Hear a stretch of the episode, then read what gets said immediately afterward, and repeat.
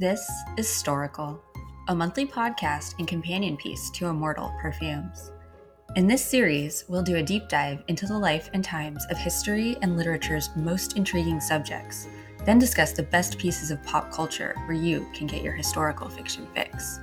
I'm your host, JT Seams, the potions master at Immortal Perfumes. Join me on a journey through time and the ghosts of words past. This month's entry is the tale of a moody king whose desire for a son led to the English Reformation. Welcome back to another month of Storical, my dear listeners. This June is one of those months with five Mondays, so I'm cutting myself some slack and broadcasting a replay episode today. This week, we're revisiting King Henry VIII, who was born on June 28th in 1491. I mentioned this on a podcast episode, or maybe it was a blog recently, but right now, with all the uncertainty in the world, I find myself gravitating toward any Tudor related books or media. It's a story I know well, which is weirdly comforting, especially when you think of how violent it really is. But because Henry and the full cast of characters are so fascinating and dramatic, there are so many different points of view you can re engage with the story. So sit back while we take a journey to the opulent court of a once handsome Renaissance king who would later become a tyrant. Chapter 1 heir, and despair.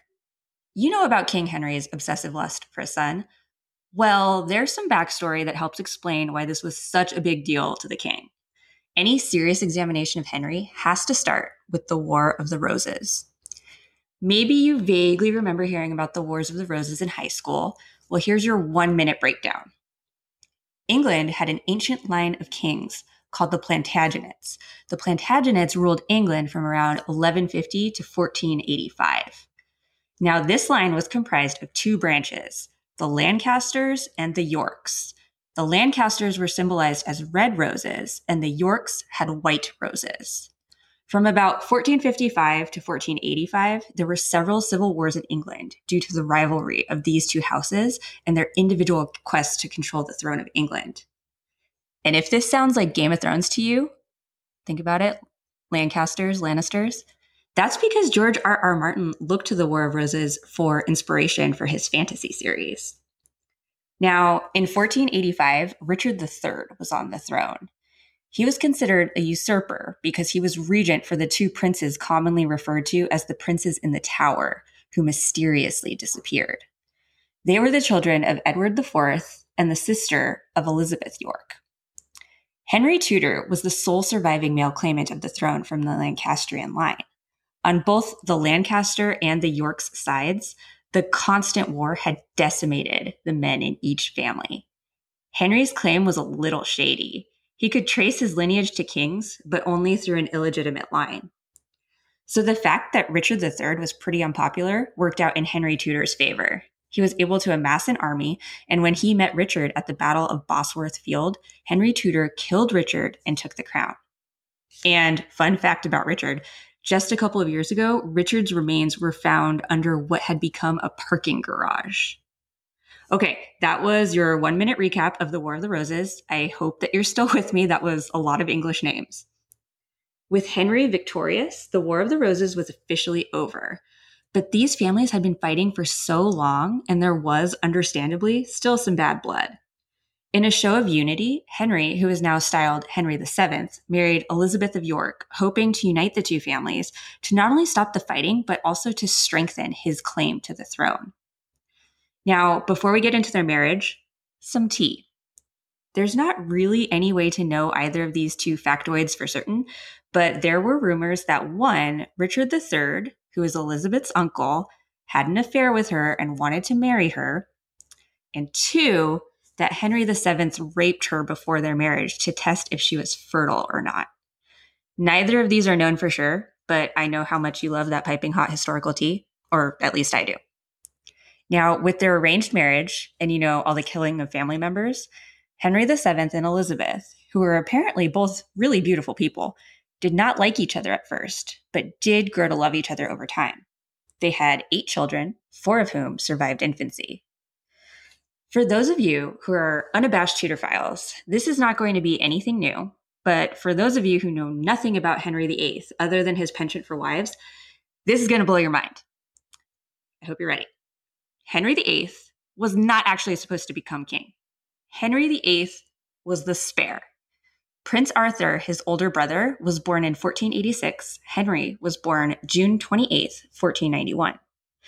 Because Henry was the second born son, his parents didn't really pay as much attention to him as they had their hopes for a Tudor dynasty with Arthur. Arthur enjoyed the best tutors and received a princely education. Henry did as well, but to a lesser extent. Arthur was the heir, and Henry was the spare who would be sent for a church career. Remember that little nugget for later. Actually, just remember everything I'm telling you in this section because the War of the Roses, Henry's parents and brother, all of this explains so much about events that happened during his reign. Since no one expected much from Henry, there's not a whole lot that is known about his childhood. He apparently worshipped his mother and thought she was the kindest, most beautiful woman in the world, which does not shock me at all. We also know that his father, Henry VII, was kind of a miserly man and was very frugal. He wasn't into supreme shows of wealth, which again, remember this for later. When you think of England, you probably think of empire and Queen Victoria and this mighty country that ruled basically the entire world. But back in these days, the English were the scrappy little upstarts. So when Henry VII was looking for a bride for his heir apparent Arthur, he turned to Spain. If he could convince Ferdinand and Isabella, yes, that Ferdinand and Isabella that financed Christopher Columbus's expeditions to the New World, if Henry could convince them to allow their youngest daughter to marry Arthur, that was instant credibility for the English to the other European monarchs. Spain was also fabulously wealthy, so I'm sure that was on Henry VII's mind as well. I'm not going to go super into detail about this because we'll be here till next year, but during this time, there were several high profile pretenders to the throne. These men claimed to be the princes from the Tower that were Elizabeth's brother who disappeared when Richard took the throne. Henry VII spent considerable time and resources putting down these rebellions. In 1501, Arthur married, wait for it, Princess Catherine of Aragon, Ferdinand and Isabella's daughter. And why does that name ring a bell to you, you may be asking? Why, that's because Catherine was also Henry VIII's first wife. History is so scandalous, and I just love it. After only a few months of marriage, Arthur died. It's been long held that he was a sickly boy, but new research is indicating that he was actually healthy, but he came down with the sweating sickness, which was a very weird, terrifying, and fast moving ailment that killed a lot of people during this period. Just one year after Arthur died, Queen Elizabeth, Henry's mother, died from a postpartum infection after, after giving birth to her eighth child, who also died. Elizabeth's death put both Henry into a terrible depression. And this, dear listeners, is where we set our scene. Two ancient warring families were finally united, but this left a tenuous claim on the throne. The heir apparent was dead, putting the overlooked brother at the forefront, a position he never expected to find himself in. And the beautiful young mother's sudden death in childbirth left behind a broken husband and king. Chapter 2 A Marriage and a Coronation. Once Henry VIII was thrust into the spotlight as heir apparent at just 11 years old, his life changed dramatically. First, his miserly, paranoid father kept Henry in virtual seclusion. While he'd previously been in a household with his mother and sister, he was sent away with only male attendants to basically undergo a crash course in being a king. He was never allowed to go anywhere by himself. Despite all that, and again, if you're not a Tudor obsessive, this may shock you, but Henry grew to be an extremely handsome, fit, athletic youth who towered over the common Londoner at a height of six foot two at a time when the average height was five foot five. Henry was also the epitome of a Renaissance man. He was an intellectual, one of the first royal children to be brought up with a humanist education. He was a gifted musician. Some even credit him with writing the song Greensleeves. He was interested in science, astronomy, art, and loved all manner of sports, particularly jousting. And unlike his father, Henry VIII was definitely one to appreciate the finer things. He had expensive, elegant taste and was always stylishly dressed and dripping with jewels. Ambassadors called him the Golden Prince. Reading about this lonely, restrictive childhood definitely reminded me of Queen Victoria's situation, and it's interesting to me how monarchs separated by some 300 years could be so similar. In any case, as all kings eventually do, Henry VII died in 1509. His son, Henry VIII, was the first prince in over a hundred years to peacefully inherit the crown. And now that the old miser was gone, Henry was ready to make his mark. But first, he needed a wife. Okay, so remember how before she became the Duchess of Cambridge, the British press used to call Kate Middleton Waity Katie? Well, let me introduce you to Catherine of Aragon, the original Waity Katie. When Prince Arthur died in 1502, Catherine was basically locked away, a virtual prisoner. Henry VII didn't want to lose Catherine's considerable dowry. King Ferdinand had only sent over half the dowry, and the marriage contract had stipulated that if she should return to Spain, so too would the dowry. And for a while, Henry VII even entertained the idea that he might marry her to keep this dowry since Elizabeth of York had died, but that idea was nixed by Ferdinand himself. Then, Queen Isabella died, and Catherine's value as a marriageable princess plummeted significantly. So she stood in limbo for seven long years, struggling to cope in a foreign land and with hardly any money to buy things for herself and her entourage of ladies in waiting. Making matters worse, if she were to marry Arthur's younger brother Henry VIII, they would have to get a dispensation from the Pope because of a little gem in Leviticus of the Old Testament that said if a man takes his brother's wife, it is impurity. He has uncovered his brother's nakedness. They shall be childless. Catherine insisted that she and Arthur had not consummated their marriage. But with the sudden death of Henry VII at age 52, the new Henry VIII needed a wife stat. Henry himself appealed to Ferdinand and the Pope, and all was granted. Henry's grandmother, Lady Margaret Beaufort, planned an exquisite coronation for the new king. He married Catherine in a low key ceremony on June 11, 1509, and 12 days later, the two had their coronation at Westminster Abbey. Catherine was 23 years old, and Henry was 17. Now, here's something that totally blew my mind Catherine and Henry were married for 24 years. That's right, 24 years. He had six wives, but the last five happened in the last 14 years of his life. And the way it's always been painted to me was that Catherine wasn't giving him his son, and he was completely smitten with Anne Boleyn and got his divorce. Like this was something that happened relatively early on in their marriage. But no, 24 years. And happily married 24 years at that. Henry had told his father that he thought Catherine was the most beautiful creature, which I hope we can stop calling women creatures because that phrase really grosses me out. But anyway, he was in love with her. They were both pious, Henry wrote a defense of Catholicism when Martin Luther first posted his 95 Theses to a church door, and the Pope gave Henry the title Defender of the Faith. So much irony there. The couple also enjoyed masques, which were basically these theatrical plays and performances they would do to amuse themselves at court. Henry would decide on a theme, usually from mythology, put a mask on, and would invade the Queen's chambers with other masked men in his entourage and have a grand old time playing Guess Who. I don't know. It sounds really hilarious and weird to me. His trust in Catherine was so great that during one of his stints playing a knight in wars with France, he named her regent in his absence, and Catherine, ever her mother's daughter, actually commanded the army and defeated King James IV of Scotland, who died in this battle, no less. Not only that, but the English people loved Catherine. She was a true queen to them and did many acts of charity. Despite the fact that the pair were well matched, as the years went on, Henry grew more paranoid about their lack of a son. Of their six children, only one survived, and that child would grow to become Queen Mary I, aka the one and only Bloody Mary from those creepy games you played as a kid. And here's some more knowledge I'm going to drop to blow your mind. One, it is believed that Henry was a virgin when he married Catherine. Pious, remember? Two, it took him a while to take a mistress.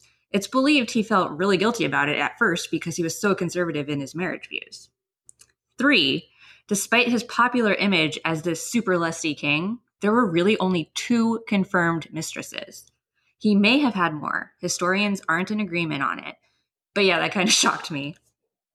During these early years, things were relatively peaceful. He kept trying to invade France because he grew up believing that war brought immortal glory to kings, and England had an ancient dubious claim to the French throne. But ultimately, Henry was also very interested in peace between nations and building up his country to be a cultural center of the world with artists, musicians, and philosophers. Sir Thomas More, writer of Utopia, which I'll be real, I only knew who he was because of that movie Ever After with Drew Barrymore, he was a big catch for Henry's court. The last person you need to know from this time period was Cardinal Wolsey. Wolsey was the son of a butcher who was ambitious and quickly rose through the ranks. Despite being a cardinal, he was also morally ambiguous. He managed to insert himself as the Lord Chancellor for the king, and literally every piece of business went through him. Wolsey really liked the French, but not so much the Spanish, much to the detriment of Queen Catherine, especially when a mysterious dark haired beauty named Anne Boleyn came to court. Chapter 3 Above Everyone, Anne. We need to back up just a little bit to introduce a few more players to our cast of characters, namely that of Charles Brandon, who Henry elevated to first Duke of Suffolk. So, Charles Brandon was Henry's best bro. Brandon's father was with Henry Tudor at the Battle of Bosworth when they killed Richard III, and young Charles had grown up in Henry VII's court. He enjoyed great favor with the king and further proved himself with military victories in France. And the two spent a lot of time together hunting and playing sports because, again, they were best bros. Now, in 1515, Henry VIII had married off his younger sister, Mary Tudor, to the old king of France. Mary was heartbroken by this. She and Henry had grown up together, unlike their older brother Arthur and their older sister Margaret, and she and Henry were particularly close. She'd been hoping for a love match, and Mary was very beautiful, and as a royal princess, Harry could use a marriage to his advantage. She was 18, and Louis XII of France was 52, which apparently was considered very old for that time period. Anyway, she begrudgingly agreed, but on the condition that when the old king died, Henry would let her marry whomever she liked. I think Henry kind of laughed that off and agreed without thinking it would actually happen. Mary was, in fact, in love with Charles Brandon. Everyone knew this, including Henry. When the old king of France died after they had only been married a mere three months, Henry sent Brandon to retrieve his sister, the Dowager Queen of France, and explicitly told him he was forbidden to propose to her. Which I think is hilarious because obviously, when you say something like that, what is the first thing that person will do? And yes, indeed, he married Mary Tudor, and Henry was livid.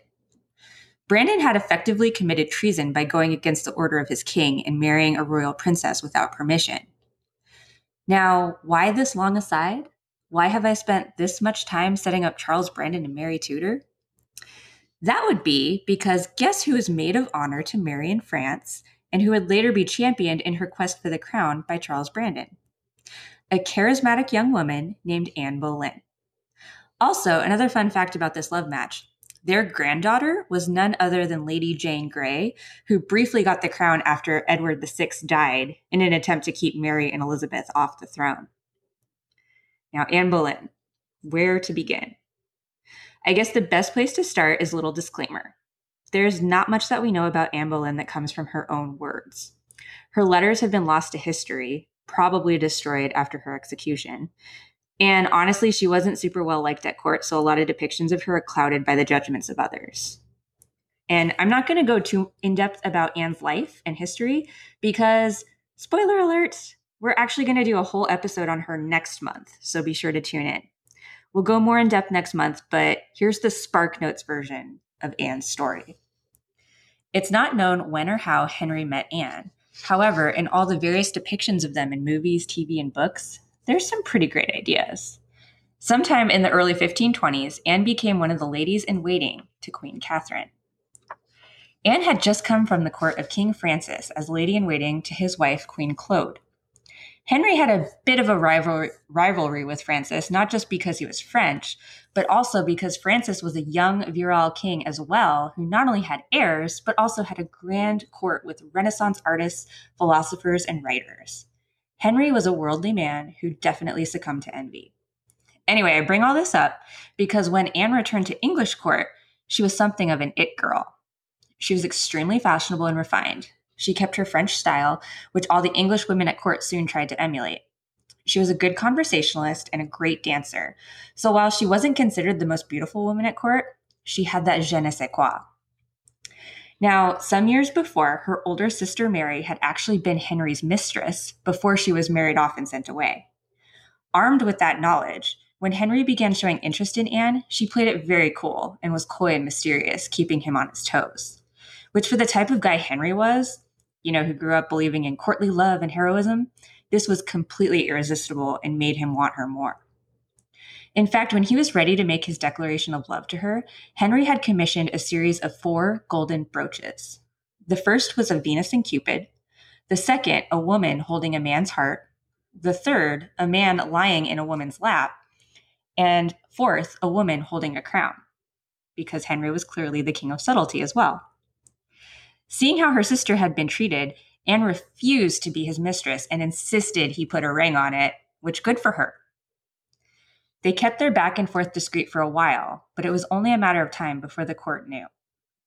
Henry became fixated on the idea that his marriage to Catherine wasn't lawful based on the biblical text from Leviticus, and he wanted a way out without angering Catherine's nephew, Charles V, who is not only the King of Spain, but also the Holy Roman Emperor, who at this time controlled the Pope. Now, as Henry's number one fixer, Cardinal Wolsey was chosen to find a solution for the king's great matter, as it was referred to. However, Anne and Wolsey hated each other, just absolutely loathed. Around the time that Henry had first developed feelings for Anne, she was secretly engaged to a nobleman named Henry Percy. Wolsey put an end to this, what many believed to be under the direction of Henry himself, although it was claimed that Percy's father had found out and wanted Anne gone. So you've got Wolsey, a cardinal trying to convince the Pope to grant the king an annulment, which the Pope definitely did not want to give, but he also didn't want to drag England's powerful king. So for seven whole years, the issue was in limbo. This was absolute torture for Catherine, who was obviously bereft when she found out her husband, that she'd been married to for 24 years, was trying to divorce her, yet Anne was still one of her ladies in waiting. Anne, who was a pretty moody person on a good day, was frustrated because there was no guarantee she'd get to marry the king, and she was already in her mid to late 20s. These were her prime marriage years, and if it didn't work out, she'd be a spinster. Then you've got Henry, who's not only used to getting his way, but also has the Pope, all the monarchs of Europe, two proud women, his court, and his entire country all yelling at him at once to stop the madness. But once this train left the station, it was impossible to stop. Catherine refused to go quietly into the night. Henry ended up having to get rid of Wolsey since he failed in his mission and appointed Thomas Cranmer to the Archbishop of Canterbury and got him to annul the marriage. Henry was promptly excommunicated by the Pope, but he finally got his way. Catherine was banished from court and he married Anne, which was actually kind of amazing for me to learn because I thought Catherine had died before they actually got together. But no, Catherine was still alive, and in fact, she only died a few months before Anne. Once Henry and Anne were married, Anne grew more bold in her behavior. She was often found yelling at the king and disobeying him, so the spark of their love affair began to wane. It didn't help that the child she bore was a girl. A girl, I should mention, that grew up to be Queen Elizabeth I, which is another factoid I always forget. I seriously can't believe Henry VIII was her dad. Anyway, Anne had a series of miscarriages, and that, coupled with her behavior and Protestant tendencies, meant that she was going to have to go. After all that trouble, Henry had Anne ex- executed on trumped up charges of witchcraft, adultery, and incest with her beloved brother George. She was executed when Elizabeth was just two years old. The final mercy Henry granted her was bringing in an expert swordsman from France to kill her instantly. Chapter 4 Bound to Obey and Serve. With so much personal family and relationship drama, you're probably wondering what exactly did Henry get done? His big focus was the Reformation. Interestingly, Henry himself remained a Catholic. He just didn't recognize the Pope's authority, instead, believing himself to be the head of the church. He continued studying religious matters and writing his own doctrines. And he was actually against both Lutheranism and Protestantism, instead, wanting a hybrid of his religion with the old. He also had increasingly become reliant on Thomas Cromwell, who had previously worked for Cardinal Wolsey. Cromwell had also been a champion for Anne Boleyn, the two tried to convince Henry to make greater reforms to the church. But Cromwell had turned on Anne as a matter of his own survival, and it's believed he was largely the reason she was executed. She was still very much in the king's favor up until about three months before her death. In fact, many assume that because she gave birth to a stillborn boy right before her execution, that that was the final straw. Actually, Henry grew closer to her after that happened. Maybe because he had a slight part in it. The king was still very much into jousting, and in, in a tournament in 1536, he fell off his horse and was unconscious for two hours, and also received a serious wound to his leg, which is important to remember. Another theory is that Anne walked into a room in which Jane Seymour was sitting on Henry's lap. The shock of this reportedly put Anne into early labor. Now, evidence, which I say with air quotes, about her infidelities was brought to the king by Cromwell, and most of it has easily been disproven by historians. Cromwell wanted to prove himself invaluable to the king and proposed the idea of the dissolution of England's abbeys and monasteries, which by this point had saved up considerable wealth. By doing this, all that money would then flow directly to the king.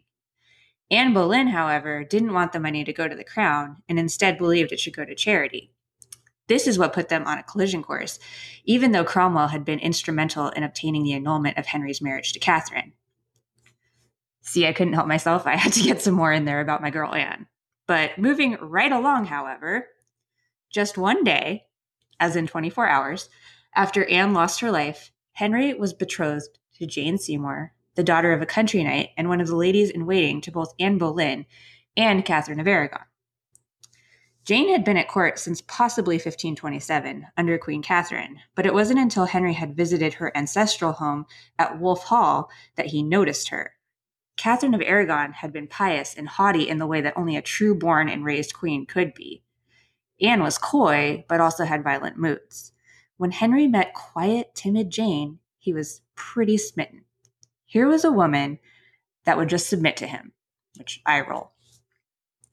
Anyway, it depends which historian you side with to decide whether Jane was a meek little pushover or was conspiring for the crown at least a little bit. Eustace Chapuis, who was a major player as the Spanish ambassador, I just didn't have a lot of time to get to him, he wrote to his king that Jane was no beauty. So, what was it about Jane that had Henry so enamored? Well, apparently, after he met Jane at Wolf Hall, he sent her a letter asking her to be his mistress and included some gold coins in it. She refused it and sent it back with the message that she had no greater riches than her honor, which she would not injure for a thousand deaths. Henry really was the kind of guy who loved the chase, and this show of virtuousness sealed the deal for him. Jane really was virtuous and meek, but some historians posit that she was aware of Henry's intentions and conducted herself to advance herself and family. Which I mean, mostly makes sense, except when you stop to think about how things went for your predecessors. As Queen Jane was strict about protocol and very pious, she brought Princess Mary, who is now Lady Mary after being disinherited, back to court and helped repair her relationship with her father. She also allowed Elizabeth back at court, but didn't have a bond with her the way she did Mary. Jane wanted to get back to the basics and didn't really allow lots of entertainments the way that Anne had. The only time she ever tried to insert herself into politics was during a big uprising called the Pilgrimage of Grace. You see, a lot of English people at the time were very upset about Henry's dissolution of the abbeys and monasteries. A large uprising ensued, which Henry ruthlessly crushed, and Jane begged Henry to not follow through with his plans. It's been posited that she still held to the Catholic faith, which would make sense since she was so friendly with Mary. Henry simply reminded her of Anne Boleyn's fate, and Jane never inserted herself again. The two were married for 17 months when she gave birth to Edward VI, Henry's long sought after legitimate son and heir. The king was elated, and the baby prince received a royal welcome with festivities in his honor. But the jubilation was short lived. Two weeks after giving birth, Jane Seymour died. Now, I had always assumed that she just died in childbirth, so like immediately after giving birth. But apparently, she was fine immediately after the birth and didn't get sick for some days later. I listened to an interesting podcast making the case that she died of a pulmonary embolism as a complication of how they cared for women after childbirth. I'll talk about that more in the recommendation section and link to it. Henry was grief stricken and shut himself in his room for days before reemerging. He wore black for months and did not consider marrying again for three whole years which for him, whoa there, Henry, that's some restraint. Despite the fact that she never had a coronation, Jane was the only one of Henry's wives to receive a queen's funeral and is the only one buried beside him at St. George's Chapel at Windsor Castle. Chapter 5 Marriages 4 and 5. Okay, everyone, so that's three wives down, three more to go. Again, you may be wondering hey, Henry's the king. What's he doing that's actually kingly? Well, remember how I said he fell from his horse in a jousting accident and severely injured his leg? The leg was ulcerous and would routinely swell and have to be drained. Up until this point, at the age of 44, Henry had been extremely active and physically fit, but the pain from his leg ulcer prevented him from activity, and that was when he started to put on extreme amounts of weight. It affected his mood and demeanor as well. Prior to this, Henry had always been suspicious, but he became increasingly paranoid, not just about what was going on with the other monarchs of Europe, but also the nobles that surrounded him. While he had had people executed prior to the late 1530s, from 1530 to the end of his reign, he increasingly had his opponents either locked in the Tower of London or beheaded, usually both. In terms of what he did for the country, though his reasons were always motivated by self interest, he did lay the groundwork for modern Britain. Parliament was prominent, and while he basically had them vote on whatever he wanted, everything he did went through Parliament, as opposed to the old feudal system. Parliament, in turn, would later limit the English monarchy to what it is today a constitutional monarchy. Henry also began to invest big in England's navy. This would prove instrumental in his daughter Elizabeth's reign as England became the most powerful colonizers on the planet. Additionally, by breaking with Roman Catholicism and starting the Church of England, it made England truly self reliant and gave the country its own distinct identity. So I guess you could say Henry was kind of a bridge between the medieval and the modern ways of ruling. He was truly of the Renaissance era. Three years after the death of Jane Seymour, Henry was open to the idea of marrying again. Getting his long desired son wasn't enough. He wanted spares in the event that anything happened to Edward. Thomas Cromwell saw this as an opportunity to make an alliance to protect England from the threat of Spain and France, which had both become increasingly powerful. Cromwell pushed Henry to marry Anne of Cleves, the daughter of a German duke. Henry had his painter, Hans Holbein, travel to paint Anne's likeness with the instruction to be as realistic as possible. The portrait sent back was very fair, and Henry agreed to the marriage. However, when Anne finally made it to England and the king met her for the first time, Henry was furious. He compared her to a horse and complained that she is nothing fair and has very evil smells about her because he was a mature king. Anne was not well read and couldn't speak English.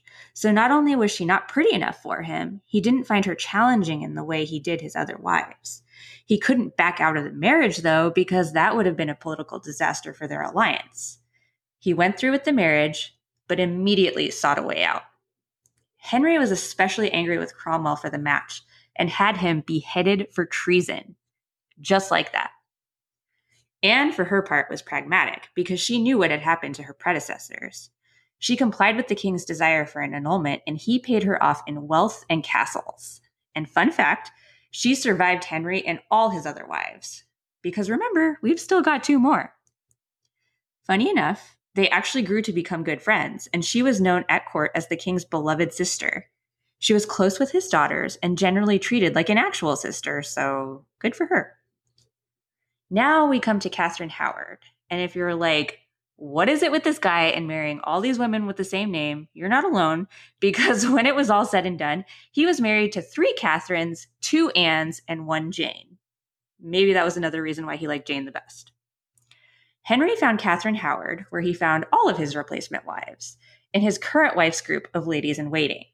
Catherine Howard was just 16 or 17 years old when she married Henry. Her family was of noble pedigree. In fact, she was a first cousin of Anne Boleyn, but her father wasn't the first son and was poor. After her mother died, she was sent to live as a ward for the Dowager Duchess of Norfolk, who was her father's stepmother, and she also took in large numbers of poor yet aristocratic children. There, she wasn't really supervised, and due to the influence of older girls in the Duchess's care, became very permissive and flirtatious with men.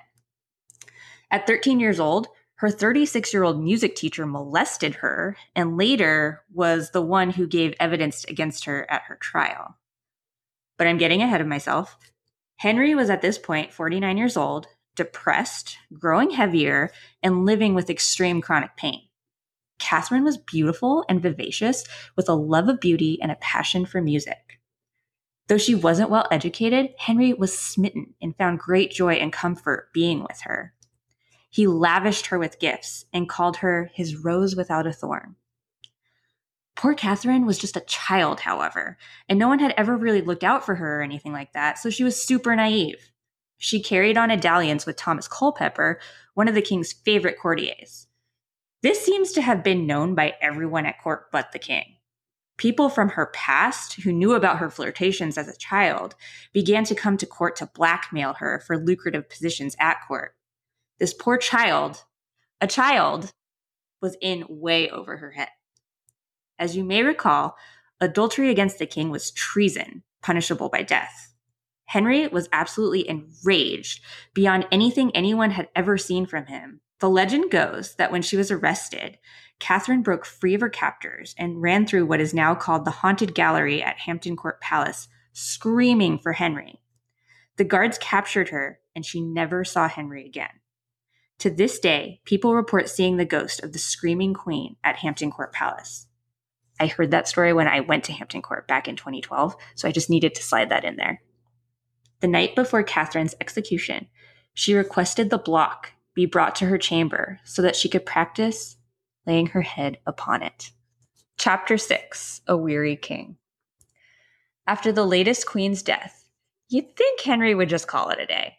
But no, he soon grew interested in Catherine Parr, a 30 year old scholarly widow with Protestant ideas.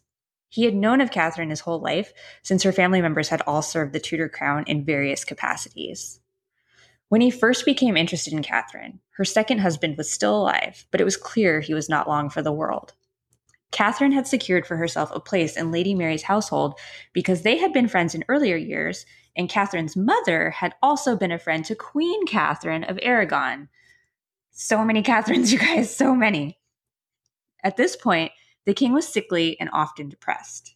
Henry had always been a hypochondriac, which I thought I was bad about that, but he was another level. He had things washed for him multiple times a day and things like that. His chronic pain, morbid obesity, and his approaching mortality made the king search for a bride to be his companion and nurse. He was done with courtly love, and by this time, pretty much just hated women because of how they treated him, which is laughable, but that was the mindset. Catherine Parr was actually interested in Thomas Seymour, who is Jane Seymour's brother and would become a pretty scandalous, creepy fellow in the year after Henry's death. It pains me to not be able to tell you that whole story, but there was a whole situation where he tried to marry Elizabeth, even though he was married to Catherine Parr after Henry had died. You really, really need to go look that story up. Anyway, despite her infatuation with Thomas Seymour, Catherine was pragmatic. She knew she could not refuse the king, and I'm sure at this point she figured he'd probably be dead soon anyway. They were married in 1543, and their marriage was mostly harmonious and companionable. The only hitch, which is actually kind of a large hitch to we of modern sensibilities, was when her enemies at court, who were aware of her radical Protestant beliefs, had an arrest warrant brought against her. She was able to save herself because she found out in advance and threw herself at Henry's feet and apologized. Despite his streak of ruthlessness, Henry was pretty susceptible to flattery and could be forgiving. He let it go, and the queen was safe. During this time, Catherine, like Jane before her, did her best to restore unity to the Tudor family. She convinced Henry to let Mary and Elizabeth back into the line of succession, and he agreed. By Act of Parliament, both girls were brought back into the fold behind Edward VI. All three of Henry's children would end up ruling.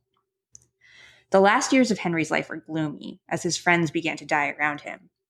After a mild victory in France, which Henry had rallied to lead, his super best friend Charles Brandon died, and Henry was extremely sad.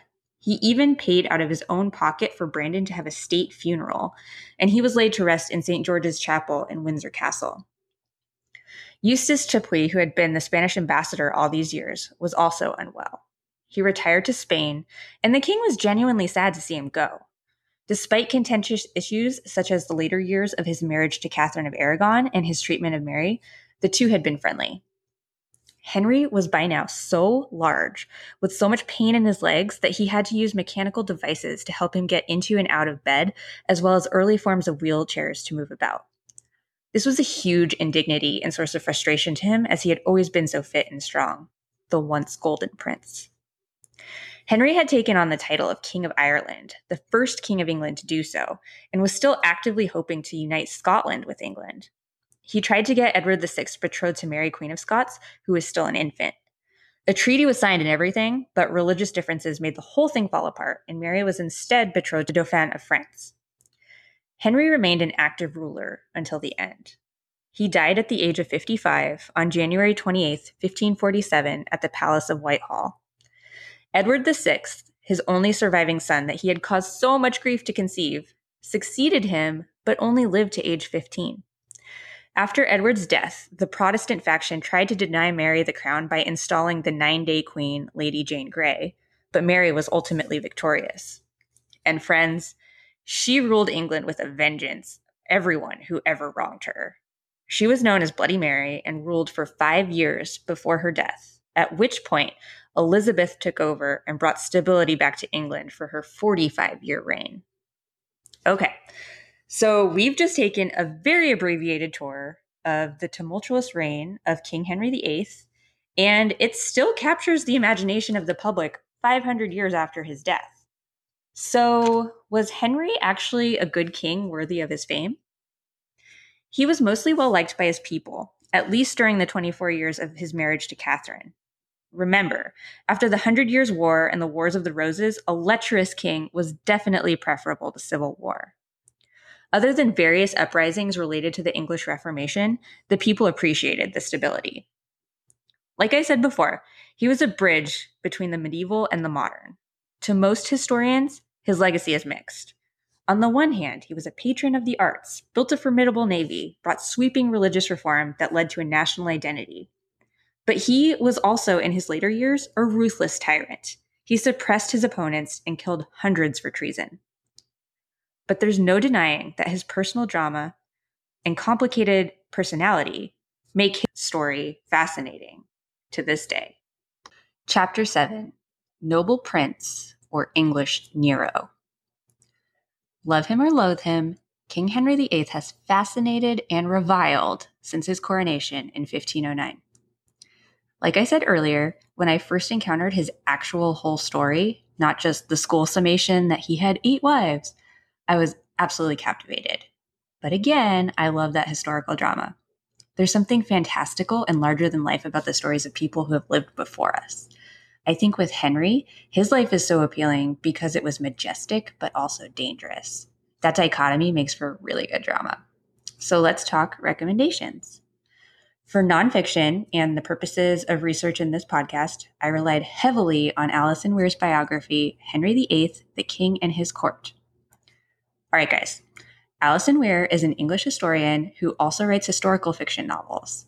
I was first introduced to her with the book The Lady Elizabeth, which is a fictional account of Elizabeth I's early years. When it comes to historical drama, especially the Tudor time period, Alison Weir is my go to. Because she's a historian, I trust that I'm getting the truest account, even though it's told from the perspective of the characters, which is obviously a point of view we can't know outside of their letters. Henry VIII, the King and His Court, however, is one of her nonfiction offerings, and it goes into exhaustive detail about the king's entire life and reign. It uses a lot of direct quotes and really fleshes out who Henry was and makes a case for how complicated he was as a person.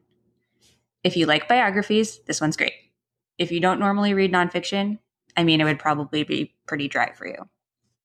Which is a perfect segue to my first fiction pick. Most of the Tudor historical novels are told from the perspective of women, specifically Henry's wives, which on every other occasion I absolutely love because for the most part they've all been silenced in death and in history, and Henry looms so large that it's important to tell their stories. However, I realized I had never read a historical novel told from Henry's perspective, which normally I wouldn't seek out because dudes always get the final say over history. But I felt that for this podcast, it would be helpful to kind of see things his way to learn what made him tick, which again, we can't know because it's fiction, but it is entertaining. I found a book that I'd never heard of that was written in 1986 by Margaret George titled The Autobiography of Henry VIII with Notes from His Fool, Will Somers. Quite a mouthful. Now, this book is about a thousand pages long, so I decided that one, I'd have to listen to it as an audiobook because I'm a slow reader, and two, that I would only listen through Anne Boleyn since that's my favorite part of the story and the subject for next month's podcast. When I downloaded it and saw that it was 40 hours, I was like, yeah, there's no way that I'm getting through this whole thing. Listeners, I was wrong again.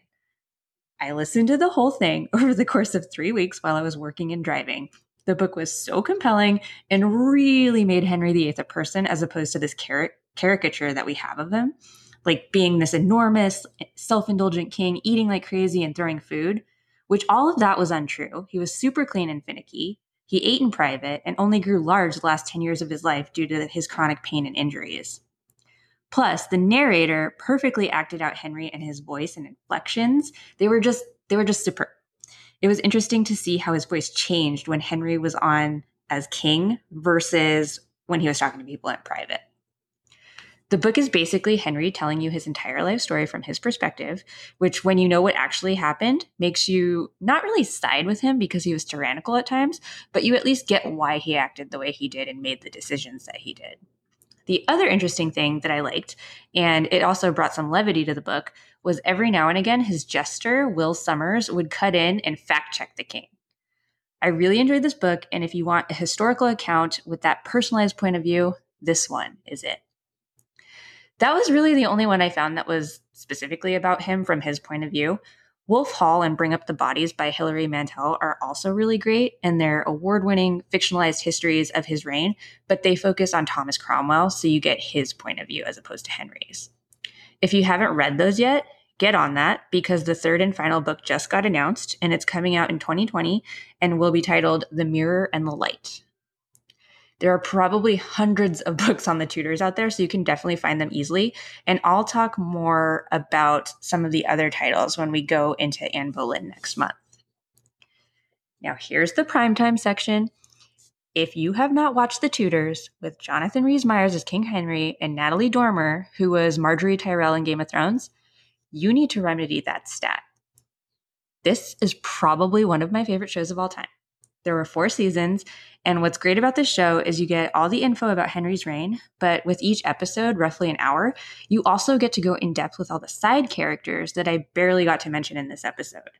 You get your Cardinal Wolsey, your Charles Brandon, your Mary Tudor, all the Boleyns.